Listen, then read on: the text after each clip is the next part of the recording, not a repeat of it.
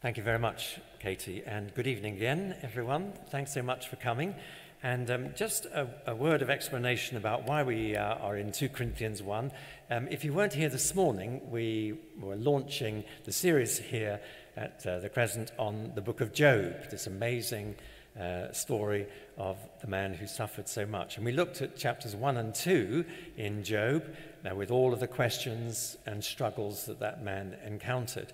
And so, as I thought about this evening, I thought, well, it would, would, be good to sustain that theme, but to look at it in relation to what Paul has to say in 2 Corinthians and uh, the particular benefits, we might say, or the, the valuable trials which he describes in that passage. So, you might like to have it open as we go through, but also I hope the PowerPoint will come up on screen and uh, we'll also uh, have some verses as we go along.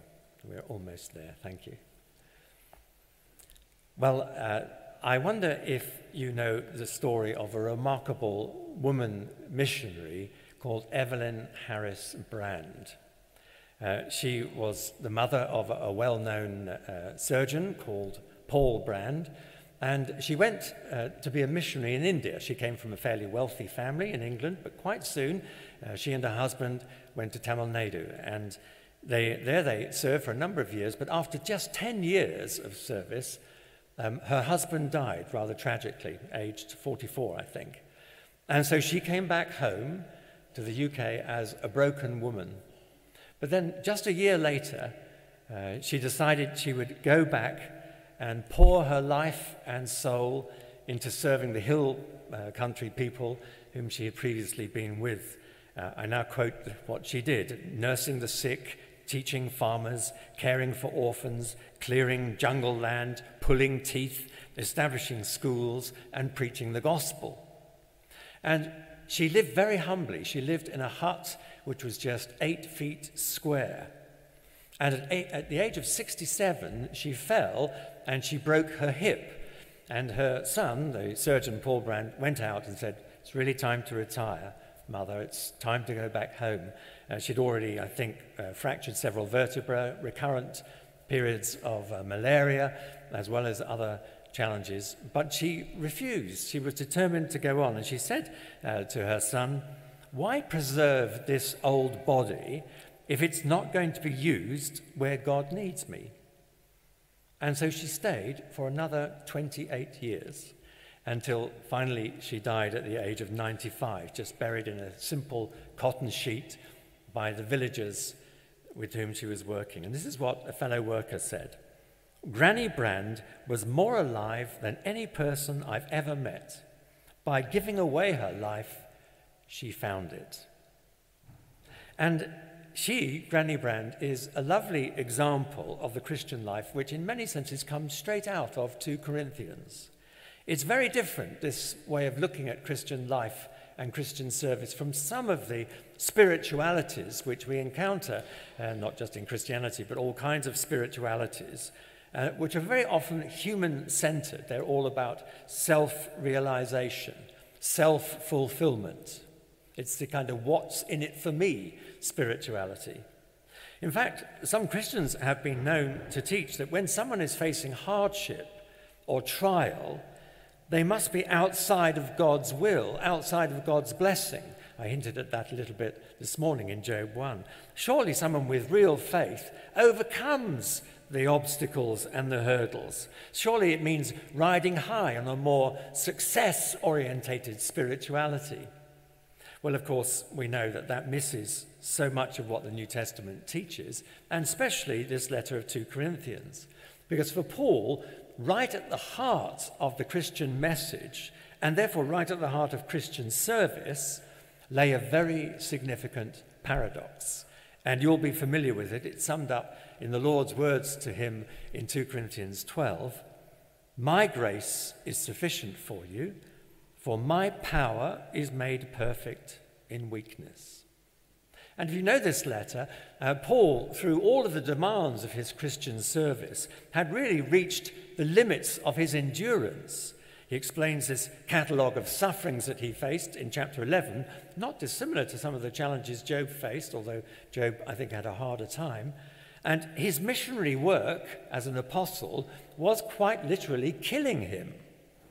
He'd come to understand, though, that it was precisely at this point, with this kind of pressure, with these trials and tests, that God's power could be most clearly seen. And that when I was a child, I always remember someone talking about 2 Corinthians and saying that uh, a Christian is like a tea bag. Their real strength is drawn only when they get into hot water. And that is really the, the, theology of this letter to Corinthians. Well, Paul is very clear in this chapter what he was facing. So we read, uh, Katie read to us uh, the, the emphasis in verse 8. We were under great pressure, far beyond our ability to endure so that we despaired of life itself. Indeed, we felt we had received the sentence of death. And probably at times, that was what Paul looked like. He looked like a dying man. When you, list, when you look at the list, the catalogue of sufferings that he faced, he was a dying man. And this opening chapter is key to understanding so much of what he describes throughout the letter. And in particular, this section of chapter 1 gives us four reasons why these pressures, these trials, are valuable. Here's the first one we share Christ's life. He's already mentioned this, verse 5 For just as we share abundantly in the sufferings of Christ, so our comfort abounds through Christ. Um, I'm sure you noticed it as Katie read it, the, frequency of the words trouble, that occurs three times, suffering occurs four times. There is another word we'll come to in a minute, repeated many times. And we've seen, in fact, that uh, throughout the letter, this is one of its dominant themes. Trouble describes all kinds of pressures which Paul and the believers in that day had to face. And indeed, they face similar pressures, God's people all around the world today. And one form of ancient torture in the first century was having, lying a, a man on the ground and then taking a huge boulder and resting it on his chest, squeezing the life out of him. And so that's how Paul felt. We were under great pressure, he says. We almost thought we were finished. We almost thought we would die. But you'll notice he deliberately connects this pressure, this suffering, with the suffering of Jesus. For just as we share abundantly in the sufferings of Christ, he writes. So, suffering is the inevitable result of being united to Jesus Christ. I mean, that's the basic definition of a Christian somebody who's united to Jesus Christ. A church is a community with Christ at the center. So, if we're united with Jesus Christ, Paul underlines, then inevitably suffering will be part of our experience. It's a natural and normal part of life. And so, Paul began to understand all of the ups and downs of his Christian life because it was related to Jesus, the one who died and who rose again. Um, he, he would often make this connection. How do you understand God's power? How did God demonstrate his power? Well, he says in both of his letters to the Corinthians, we understand God's power through the weakness of the crucified Jesus. And therefore, it's no surprise that God is going to, going to do, uh, demonstrate his power today through the weakness of Paul and through the weakness of God's people, you and me. In fact, he says this in chapter 4, I'll just uh, reference it a little more he describes this sharing of Christ's life and sufferings in several ways. We carry around in our body the death of Jesus, he says in chapter 4, verse 10. And in the next verse, he says, We are given over to death for Jesus' sake. So again, if we're united to Jesus, there is no avoiding this kind of weakness. And we should be very suspicious of any type of Christianity or any spirituality which tries to avoid weakness. Here in chapter 1, Paul is making the point.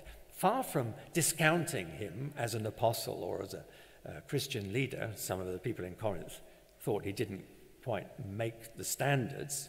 Far from disqualifying him, all of these pressures, all of the sufferings he faced, were evidence of his commitment and service for the Lord Jesus. They were his badge of discipleship. And therefore, he underlines this point the sufferings of Christ flow over into our lives, he says. Now, that doesn't mean, of course, that as we suffer, we are somehow completing Jesus' work of salvation. No, he's not saying that at all. We're not contributing to the saving work of Christ. What he means is this intimate relationship which we have with the Lord Jesus, anyone who bears his name, and therefore our life is his life. We're united with Jesus in his death and in his resurrection. Um, we've had a, a, good friend over a number of years, and I think most of you will know her. Um, here, here, she is, Helen Roseveare. Uh, she lived in this part of the world for some years. And uh, you probably know that she served as a medical missionary in Congo. And during the revolutions in the 1960s, she's written a good deal about the kind of trial and pressure that she faced. In fact, she faced beatings and torture and rape, and at one point was very close to being executed. And at, at those points, she mentions in uh, a couple of her books how it was almost as if God's Holy Spirit was speaking to her, reminding her of her calling. And it was as if the Spirit said, I now quote her, 20 years ago, you asked me for the privilege of being a missionary, the privilege of being identified with me. This is it. This is what it means. These are not your sufferings, they are my sufferings.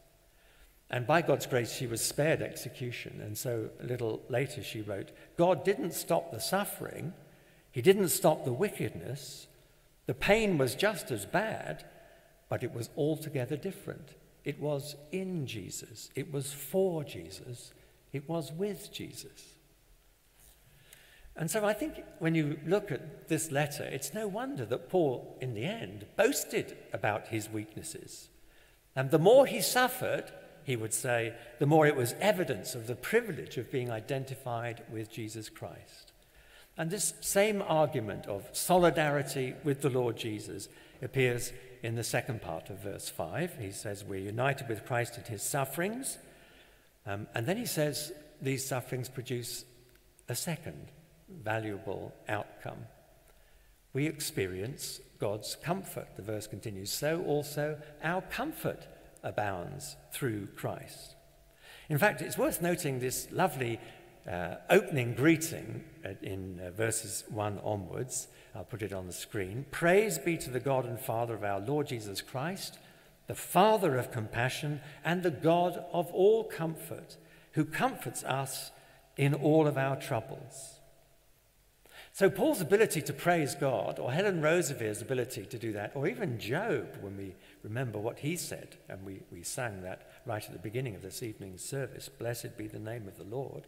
The Lord gives, the Lord takes away.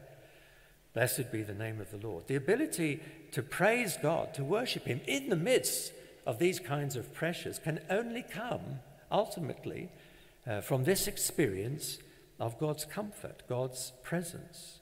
And this is the key word comfort appears 10 times in these five verses.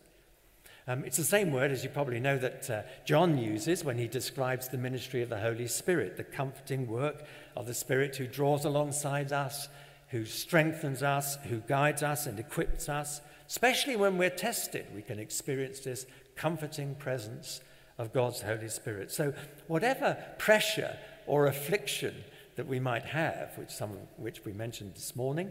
Maybe you can bring to mind the kind of challenge that you also face. This is more than matched by God's strengthening power, his comfort, as he calls it. I mean, it happened time and again for Paul when you read through his letters. Uh, I've already mentioned the experience in chapter 12. Do you remember he describes it as the thorn in the flesh? And we've looked at this verse already. The Lord said to me, my grace is sufficient for you, for my power is made perfect in weakness. So these challenges, these weaknesses which he felt, had the special advantage of making room for God's power and for God's grace. It's the moment when God can work most effectively in our lives, when his power, as he calls it here, is most clearly seen. And I wonder if it's true for you and for me um, day by day uh, whether we can testify to this reality. We were talking this morning about some of the tunnels of, of despair, the big challenges that people face as Christian believers. Is it still possible at this point to uh, experience God's presence and comfort? We shouldn't miss the great emphasis that Paul gives here of, about the source of that comfort. Um, it, it appears in these opening verses. He talks about grace and peace from God our Father and the Lord Jesus Christ. And then he goes on, Our comfort comes from the Father of our Lord Jesus Christ, the Father of compassion and the God of all comfort. And these aren't just religious phrases, they're, they're beautiful expressions of the way in which, as we come to know the Lord, we also, day by day, can experience this the God of all comfort, the God of compassion. And we often come to know those realities best through our trials. So we share Christ's life, we experience God's comfort, and of course, we help God's people. Um, if we're united to the Lord Jesus Christ, then we are united to one another as fellow believers. Christians are bound to Christ and therefore bound to one another. So there is always a community dimension to our Christian experience, whether it's the suffering or the comfort. We know those things together. So that's why Paul says in verse 4 so that, our, uh, so that we can comfort those in any trouble with the comfort we ourselves receive from God. So as we experience the Lord standing alongside us along, uh, during times of pressure or trial, so we become qualified to bring that encouragement and comfort to others in the Christian family. Uh, we might not experience the same pressures that, that you know, we each face, but that doesn't limit this ministry that Paul is describing here. It's the very fact of having experienced God's comfort in your own life which qualifies you, equips you to then take the step of encouraging and comforting others. Um, in Paul's case, actually, it was more than just encouragement. Again, I just quickly uh, uh, reference what he says uh, in, in, uh, uh, in, in, 2 Corinthians 4. Um, if we are distressed, it is for your comfort and salvation. Verse 12, so then, death is at work in us, but life is at work in you. And he sums up all of his troubles and says, All these are for your benefit. All of the challenges that I've faced, all of the things I've had to go through, the shipwrecks and the beatings and the sleepless nights, all of these things are for your benefit because I brought the gospel to you. Um, so there are many ways in which in this letter we see the comfort which Paul brought to those believers. But here, he's specially underlining that both suffering and comfort can be something that we share with one another, just as uh, he describes in, in verse 7. And our hope for you is firm because we know that just as you share in our sufferings, so also you share in our comfort. It's an absolute certainty, he describes there. Our hope for you is firm. Well, again, let me just step back a moment and ask about the pressures and challenges in your own life, whatever they may be. At those moments, it's never easy to keep steady emotionally, is it? So it's really important, I think, when we go through these trials to remember the two things we've just uh, been looking at. And that is, um, we can experience God's comfort. We can know God's grace and power, even in the midst of difficulties. And secondly, we can also help others who are in similar situations with the comfort we ourselves have received. So God will use, He will redeem some of these challenges and pressures for His good purpose of strengthening us and strengthening fellow believers. Um, a few years ago, uh, Margaret, who's with me, my wife, uh, received a letter from a friend who'd been diagnosed with cancer. And uh, Margaret has, uh, has had uh, breast cancer, and this woman had the same experience. In fact, what happened in our life during that time um, was one of those occasions, I don't know if you use this, this uh, phrase in Belfast, but in London, you say you can wait for a long time for a bus, and then suddenly three or four all come at the same time. And it felt like that with regard to what happened in our family. Um, apart from Margaret's illness, um, her, her, father uh, was suffering from a, a, a, debilitating muscle wasting disease, and so we, we, had to care for him in our home. Um, his wife, uh, Mary, had had a fairly deep set mental depression, which lasted actually to the end of her life. She also lived with us. Our daughter at that time uh, was 20 and was diagnosed with rheumatoid arthritis, and Margaret with cancer. The funny thing is, uh, I don't say all of that as if we were um, remarkable Christians. We certainly aren't. But what we discovered going through some of those challenges was we certainly came to know uh, God's grace and God's power in, in new ways. I think that's my abiding memory. Um, we certainly were very thankful to be closer to each other as a family and closer to some dear Christian friends in Oxford where we live, but most of all, I think, closer to this experience of God's grace. And therefore, when you've had that uh, experience, you're able to share the good news of God's comfort. I hope, uh, Margaret replied to this lady, and I hope in some way the comfort we had experienced was of some comfort to her. Well, we all know how this works.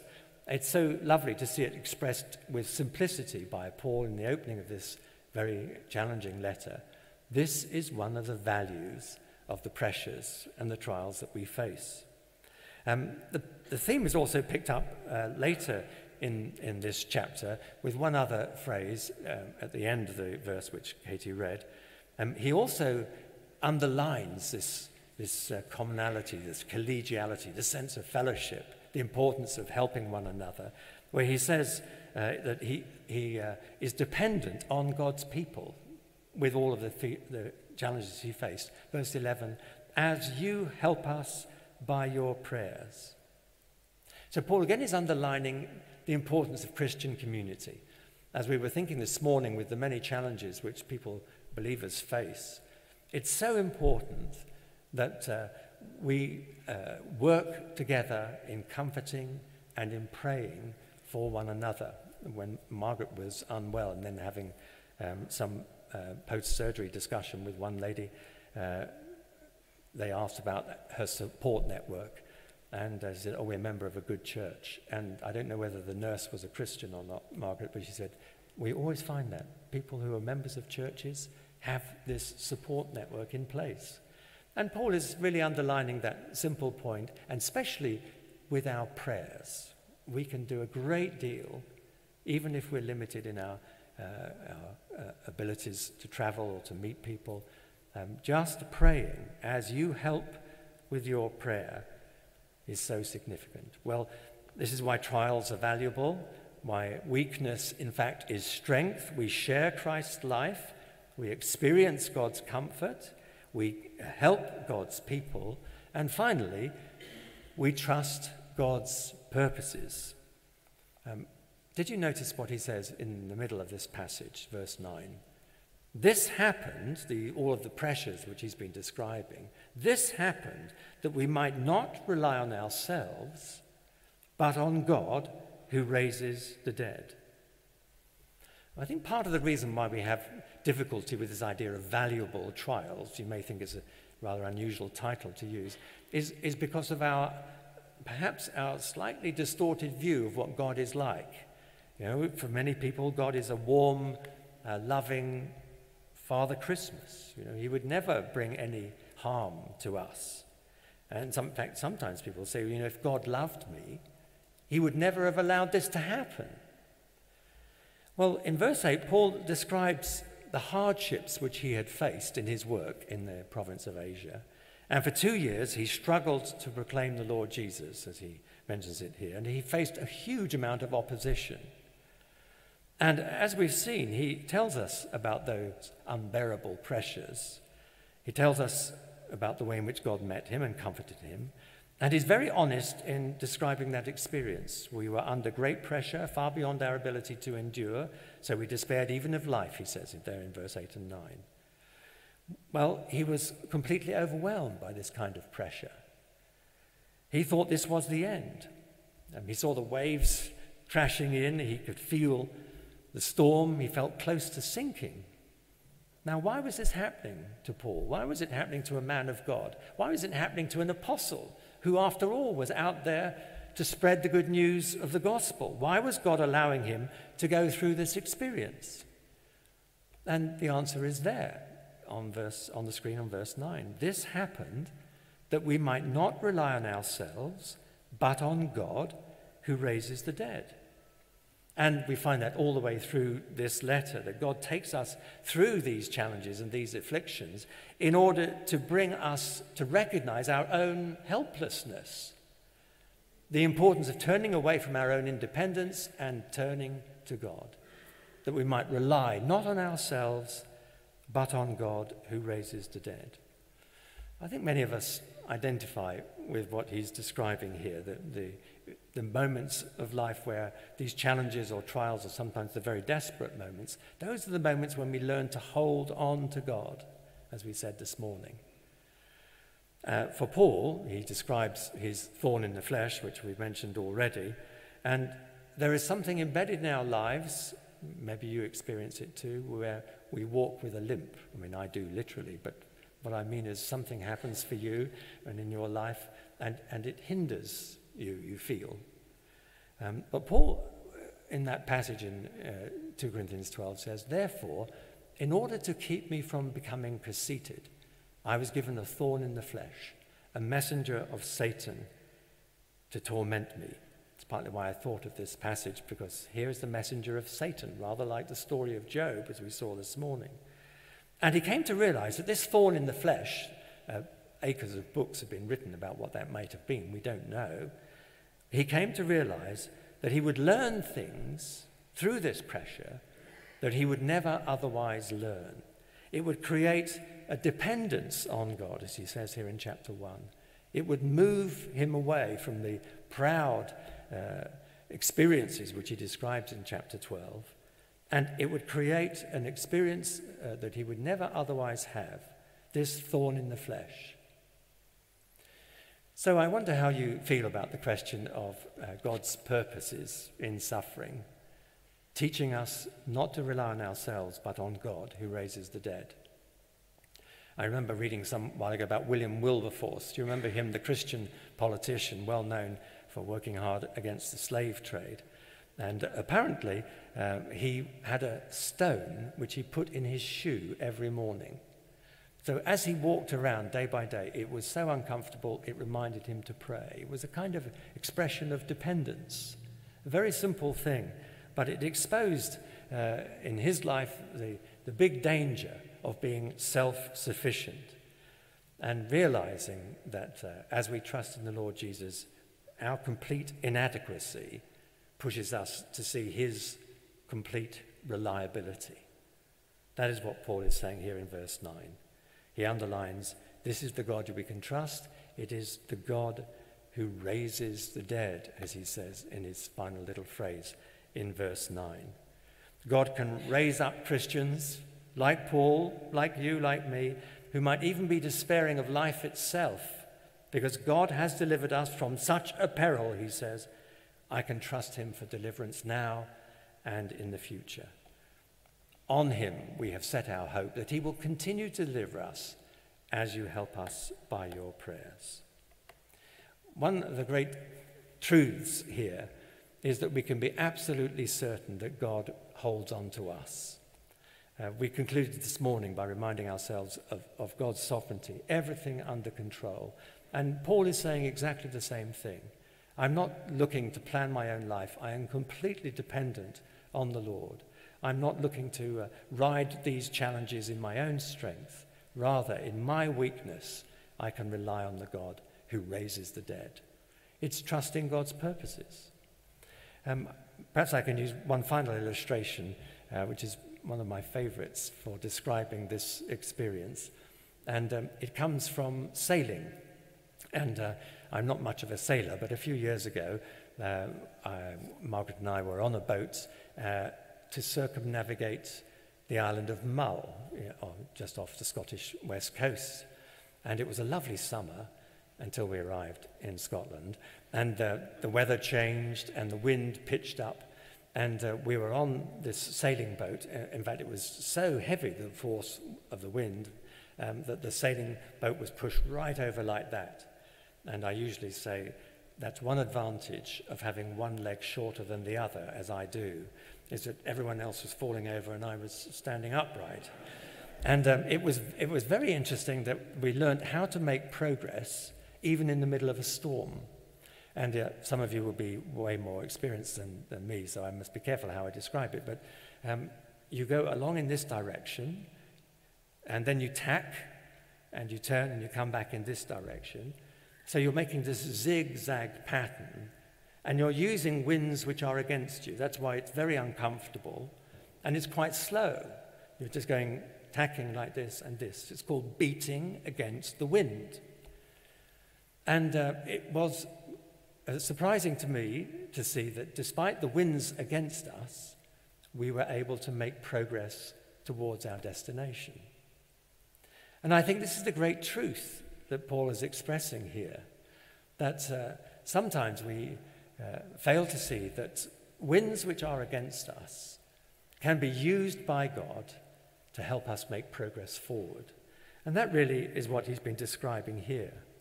Um, when you think of trials and difficulties, you might think it would have the reverse effect, but Paul says no. These are valuable trials. These difficulties are not to set you off, uh, off the path. They're the very things that will help you to make progress forward to our heavenly destination, beating against the, way, the wind. Well, these are the ways in which I think we need to understand the pressures and the trials that we might experience in our own lives. They are extremely valuable for these reasons, as Paul has outlined them. We share Christ's life, we experience his suffering, but also his resurrection life. We experience God's comfort as he draws alongside us by the Holy Spirit. We help God's people as we share both our suffering and our comfort and our prayers in the Christian family. And we trust God's purposes moving us away from independence, moving us away from despair, so that we learn truly to depend on God. Let's pray together.